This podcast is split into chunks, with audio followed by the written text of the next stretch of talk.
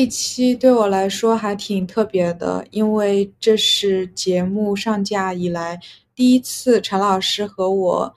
合体录音。我们之前都是两个人远程录音嘛。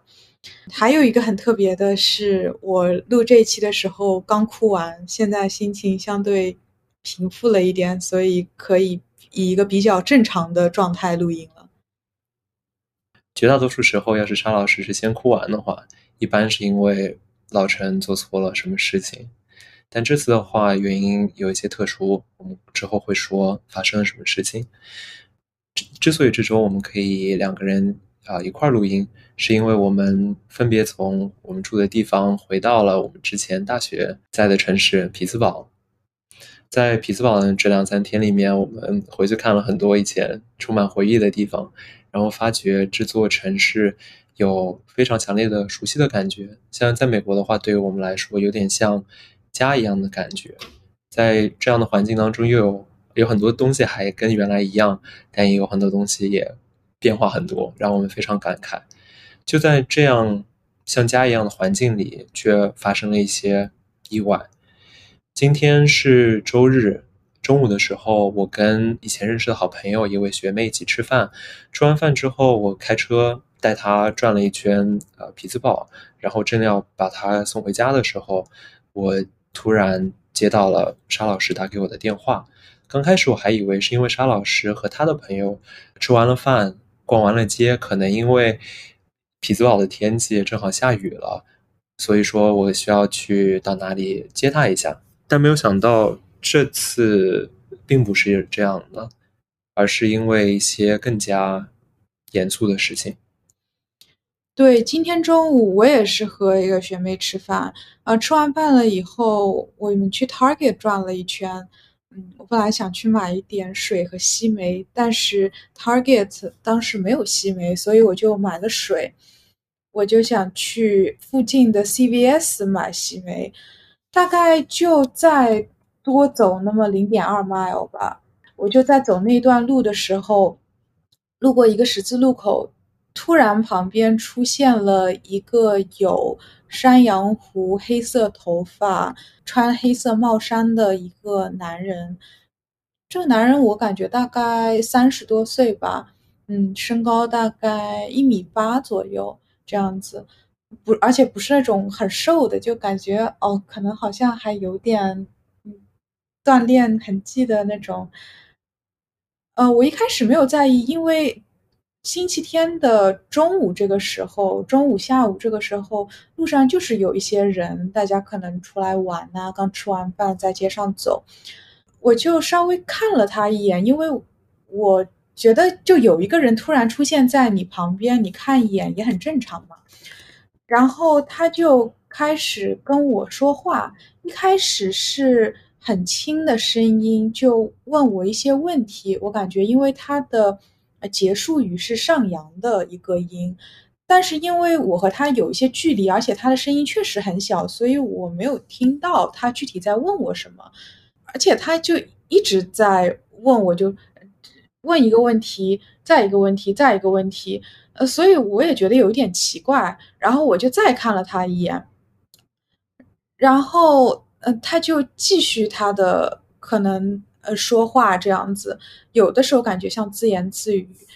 然后我走到一半，我觉得有点口渴，我就拿了一瓶可乐，我就在喝可乐，那个时候我感觉可能是因为。他之前和我说，试图和我说话，我都没有回应，而且我们的距离可能确实有一点远吧。他和我说话的声音就变大了一些。呃，这一次我可以非常明确的听到他问我是不是喜欢喝可乐。我当时就觉得已经有一点奇怪了，因为一个人也不认识我，然后之前老在那儿和我。呃，讲话，然后现在又在问我在做的一个事情，我就有一点害怕，但是我也不是很想跟他说话，我就对他看了一眼，我就没有再继续回答或者什么的。然后我们再走了一小段路，然后我就掏出了手机，我想让他走在我前面一点，这样的话我可以知道他在做什么。我就假装拿手机看地图，当然他也不知道我在看地图了，因为他走在我前面了一点。那个时候，就这样子，我们的距离就拉开了一些。再走了几步，他要走进一个商店，当时他的门都已经拉开了，但是他回头看了我一眼，我感觉他可能是不知道为什么有一种预感，就是我不会进那家商店，然后他就。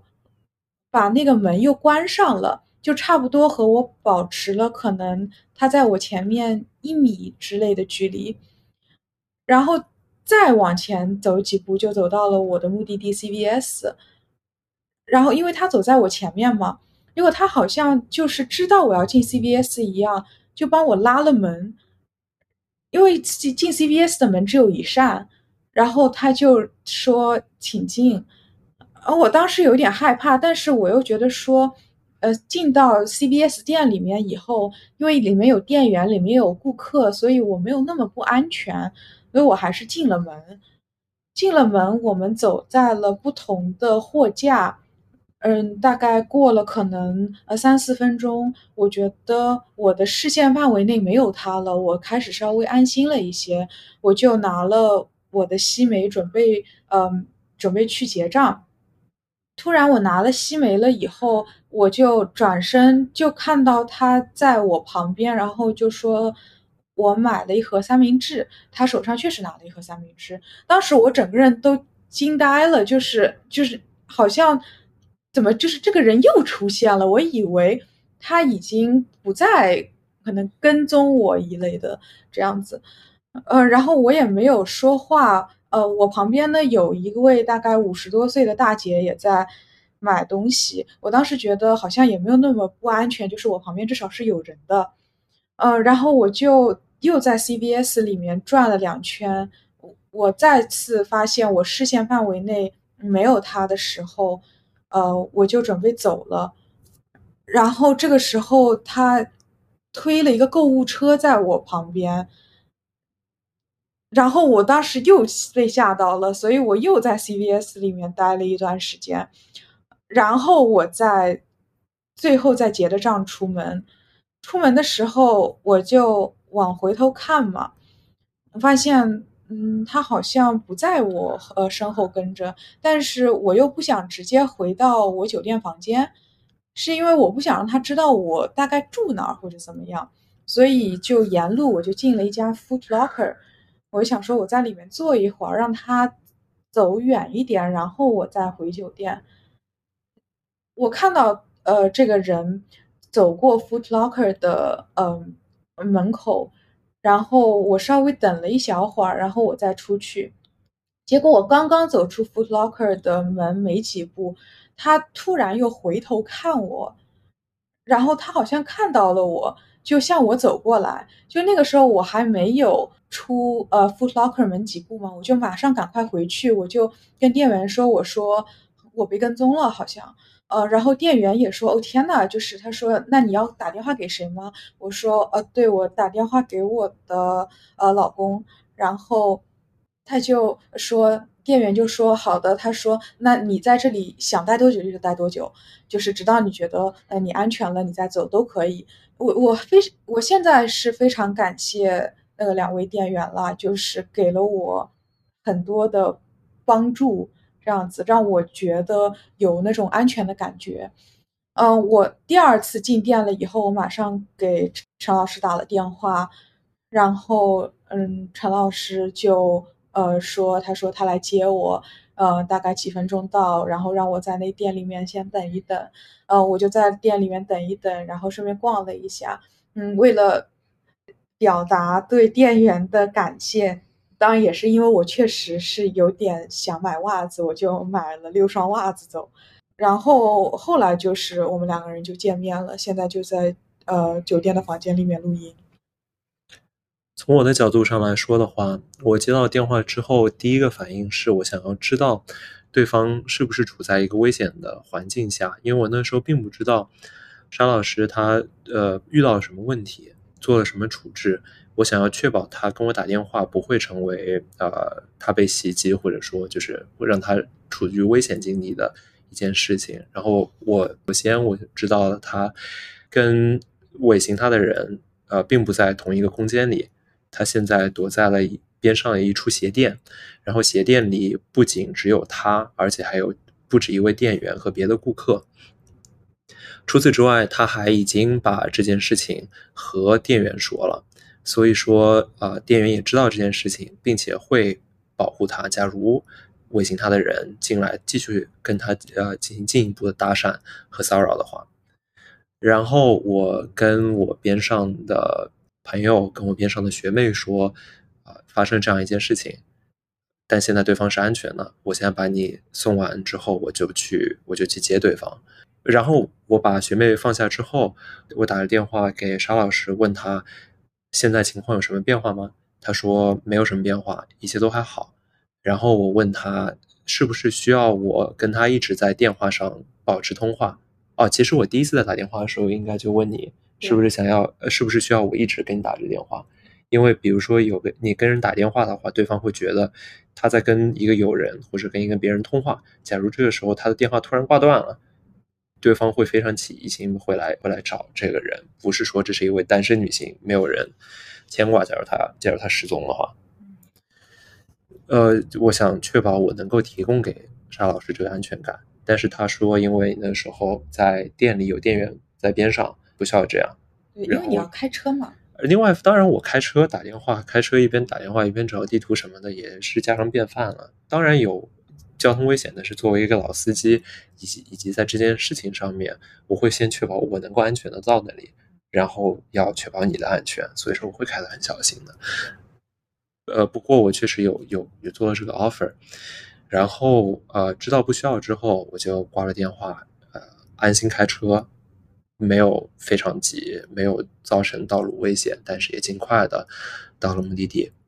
我在对面找了一个地方停下，我本来想停在街的同边，这样的话可以直接把沙老师接上就能走。但是那同一边没有可以停车的地方，我就只能停到了街的街的街街对过。然后我在去店里之前，先在周围啊逛了一下，看了一下有没有。倒也因为那时候我并没有问沙老师那个对方长什么样或者怎么样的，因为我不想让他在可能对方在边上的时候说这个人的行动特特征，让对方感觉。起疑心，但是我这在周围看了一下有没有特别奇怪的人，以及街上有谁，他们在干什么。然后我发觉边上没有特别呃可疑的人。然后我再进了店，接了沙老师，然后和店员说谢谢，然后我们就，然后我们就出来了。在那个时候，我有一点不知道我应该做什么，因为在这种时候我没有经历过。我没有朋友经历过这样的事情，然后我觉得，假如作为作为沙老师的老公，我可能应该给他一些言语上的或者肢体语言上的一些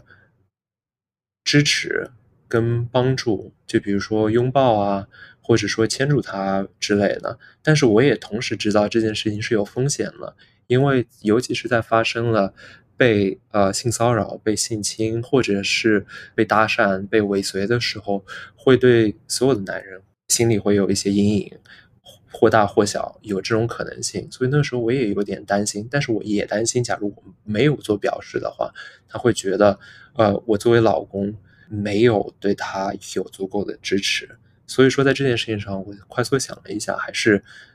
也还是拥抱了一下沙老师，然后还也牵了他的手，然后我们回到了车上，听我听他讲，我听他讲这件事情，我那个时候对自己的忠告是，只表达支持，以及跟对方说，你没有错，但是不要对他，不要在这件事情刚发生的时候做任何判断，什么是对，什么是错，怎么样，尽可能的就是先听。对方讲完这件事情，然后处理对方在这件事情发生之后的最应激的一些情绪，然后等事情稳定了下来之后，再慢慢的可能回去想一想，啊，这件事情是到底是什么，它对我有什么影响，有什么短期的、长期的影响，以及做一些更深层的复盘。在刚开始，我们现在还处在一个处理应激情绪的这样一个状态。然后我们在想说，呃，能把这样的一个经历分享给大家，因为我觉得是一个不是说难得，是一个就是非常不好的一个经历。但是想跟大家说，这种事情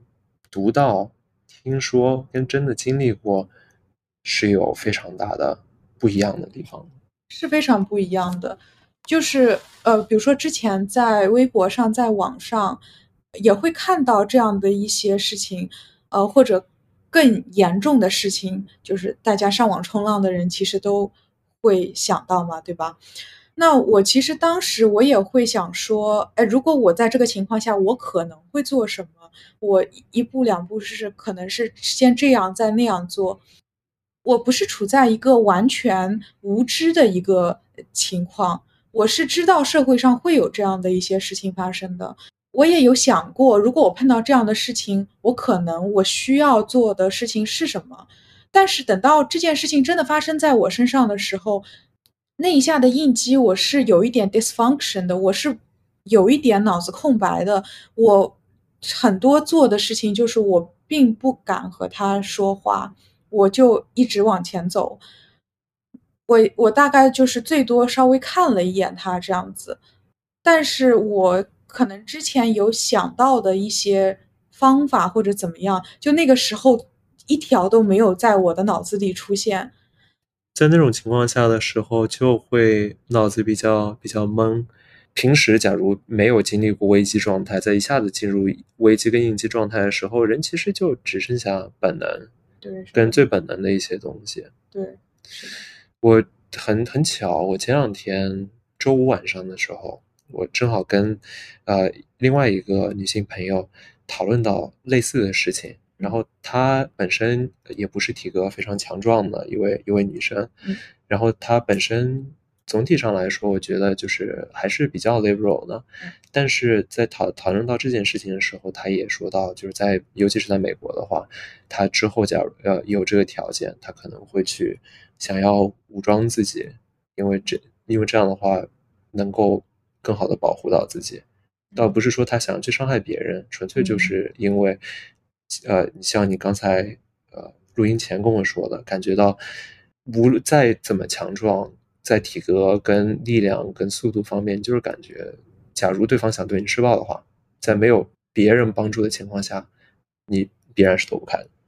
对，就是这也是有。这也是我不是很敢跟他说话的一个原因，就是我怕我跟他说了话以后，他会进一步再继续和我搭讪，可能会不会觉得说啊，这个人是不是对我有意思或者怎么样？那他其实是背着一个包的，我并不知道他包里面有什么，他可能是随身携带一点，呃，可能大可能小一点的武器。那就算是他没有武器，就是他一个一米八的一个男的。和我如果扭打在一起，那我肯定也是，就是两下就被束手就擒。其实是，对。然后还有一些我观察到的一些点，比如说，就是你确实你跟我讲，在我刚刚见到你的时候，我想要牵你的手的时候，让你感觉到害怕，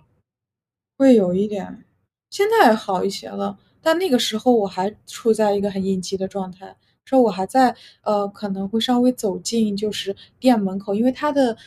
店的门和它的展示柜它都是玻璃的嘛，它是可以看到外面的街景的，所以我会稍微走近一点看一下，呃，那个人到底在不在，到底走没走，这样子，就是我还在处在一个非常精神紧绷的状态，就感觉有一个人会来伤害我，可能是那个时候我为了牵你的手，也是因为想让对方知道，就是这这这并就是。有人跟他在一块儿，嗯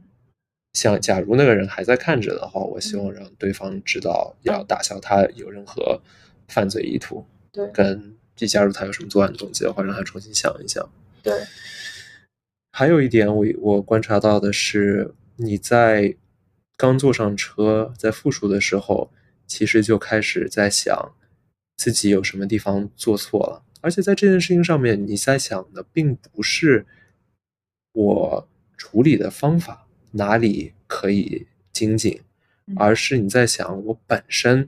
有什么地方做错了，以至于这样的一个男人会对我产生兴趣。也不是兴趣，就是就来跟我说话，就是我不知道为什么，就是这个人会盯着我找我说话，而且还会就是，呃，一直跟到我要去的目的地，然后跟我买东西，一直在我旁边这样子。那实际上的话，你也在想，假如事情发展的不一样，假如你不呃不断的通过各种。表示通过各种 sign 让对方感觉你对他你对他不感兴趣，嗯，但他始终不停的要更进一步，嗯，最后最后对你进行性骚扰，对你进行侵犯，实际上这样的思路是不是有点像说，就是作为一个受害者，我在思考我为什么会受害？对，其实我坐在鞋店里面，我这是我第一在思考的问题，就是。我有没有做错什么，导致这个人来和我说话，不停的跟着我？然后我第二个想的问题是，我在处理的时候有没有什么问题？就其实我两个问题都想了，但是有主次。就我觉得这个事情也很震惊，就是我本身也不是一个胆子很很小的人，我也不是一个会避免去跟人社交的一个人。其实我是一个很嗯。其实我是一个社牛，而且我也不是那种打引号没有见过世面的人，就是我是一个相对有准备的人。但是我的第一反应，其实我现在回想起来，我很震惊，就是我在想，我是不是做错了什么？对啊，假如这件事情，就比如说，假如你去酒吧喝酒，假如你被迷翻了，然后你第二天发觉自己受到侵犯了，你然后你会在在想自己是不是做错了什么？我觉得，假如你跟一个或者你在没有经历这件事情之前，你肯定会觉得我不会这么想，会觉得我我有做错什么。但是你还是一会去这样想，而且我还是觉得这样的想法还是挺危险的。但我不是说这样想法是不对的，有这么多人，就算是你也会这么想，更说明了这种想法本身的产生是有它的道理的。虽然它的结果是可能是有危危险性的，但这就也是为什么更在这种情况下可能需要啊。可能需要心理医生，或者是有类类似的帮助过别人走出过这样心理阴影的人，有这样经历的人，有这样帮助经历的人，来跟你来讨论一下这件事情，来确保这件事情对你的影响，短期的、长期的，你意识到了，可能有些你意识不到，但是他因为见过很多，他会问你有没有这样方面的事情，来更好的跟你帮你治疗一下这件事情产生的阴影。对，然后我也有在录音之前，我也有和陈老师说，我说，你有没有觉得这个事情，如果我录出来是小题大做了，嗯，会不会觉得反正也并没有什什么坏事降临在我身上，那么我到底是不是真的还是要录出来？因为我们坐在车里的时候就说，其实这个是可以，呃，录出来分享给大家的，但是我坐在酒店里面。我坐了一会儿，我突然在想这个问题，然后陈老师给了我很大的支持。他说没有，他说这个事情不是小题大做。我觉得像这种事情的话，跟大家分享，不需要把这件事情的程度夸张到他没有，他他不是的那种样子，也不但也不用把它小，就是觉得它并不是一件事儿。这件事情发生了，这件事情是一件不好的事情。我想把它给分享出去，因为肯定有类似经历的人，或者是就算没有类似经历的话，也我们也可以跟你说，这种事情会发生，而且这件事情还是发生在我们两个都是觉得是一个像是第二个家一样的地方，对，像是在无论是之前在纽约，之前在芝加哥，或者之前在三藩。很多美国的大城市的治安都非常非常的差，但是这一次的话，可以说是最相当于接近于危险的，而且主观意识到的时候。当然，以前也会碰到过很多很多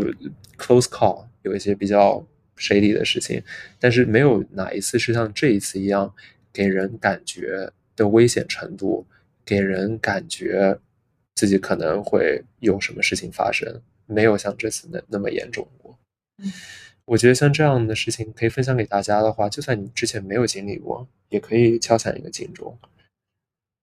虽然可能应激的时候还是会有一些后来想一想很不合理的想法，但是就是我想说这是很正常的。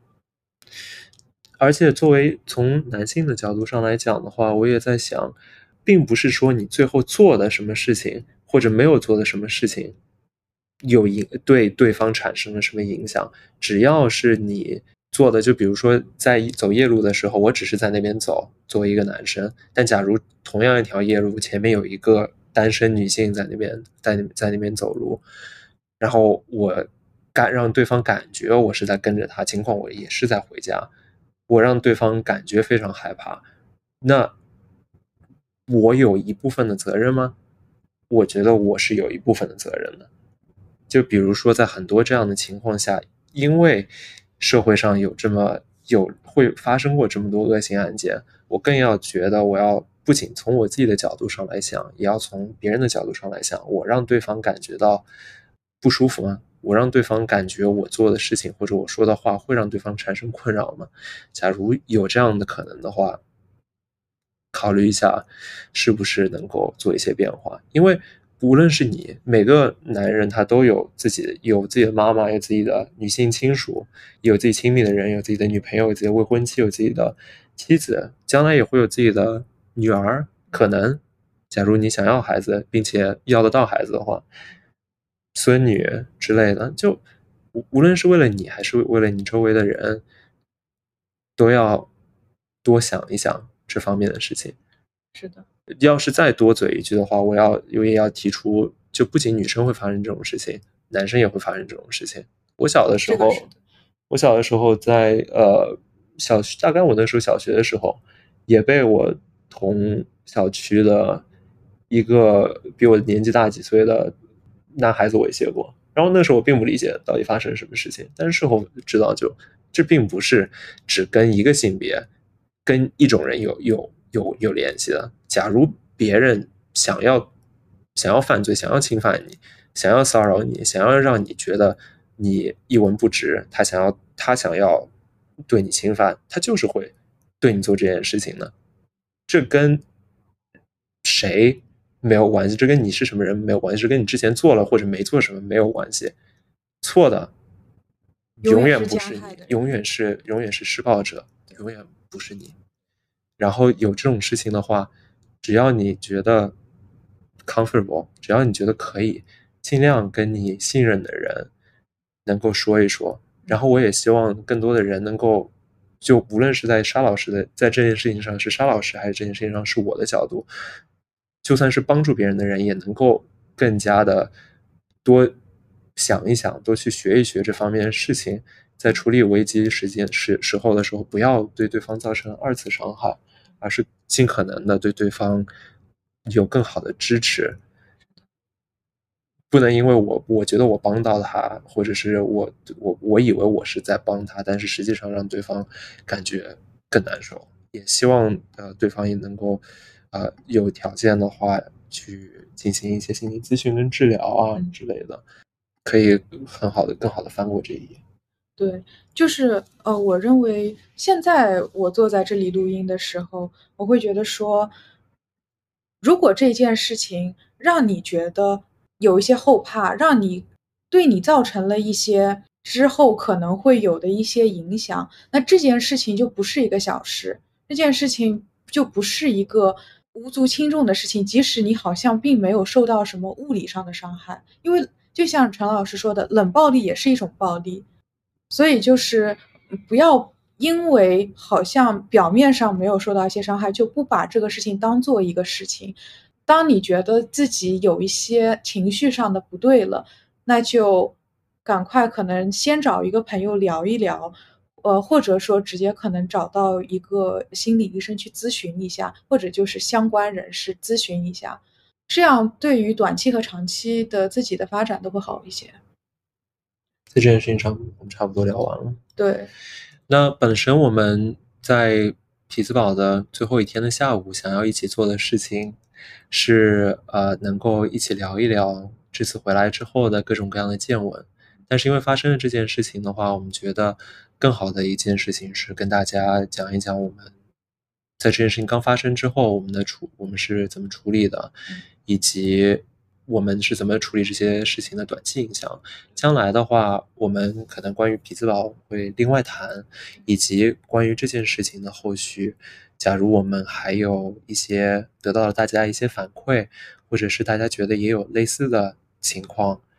愿意跟我们分享，以及沙老师，假如之后呃和心理医生谈过之后有更多的感悟，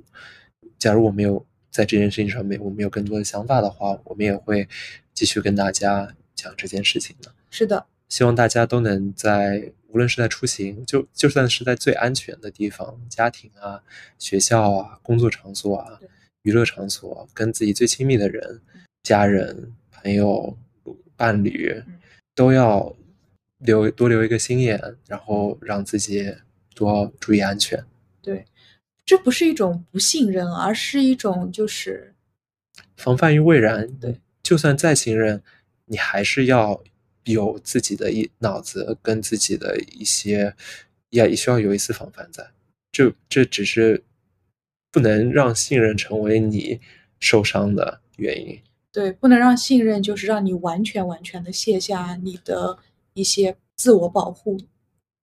对，谢谢大家，下次再跟大家聊，再见，拜拜。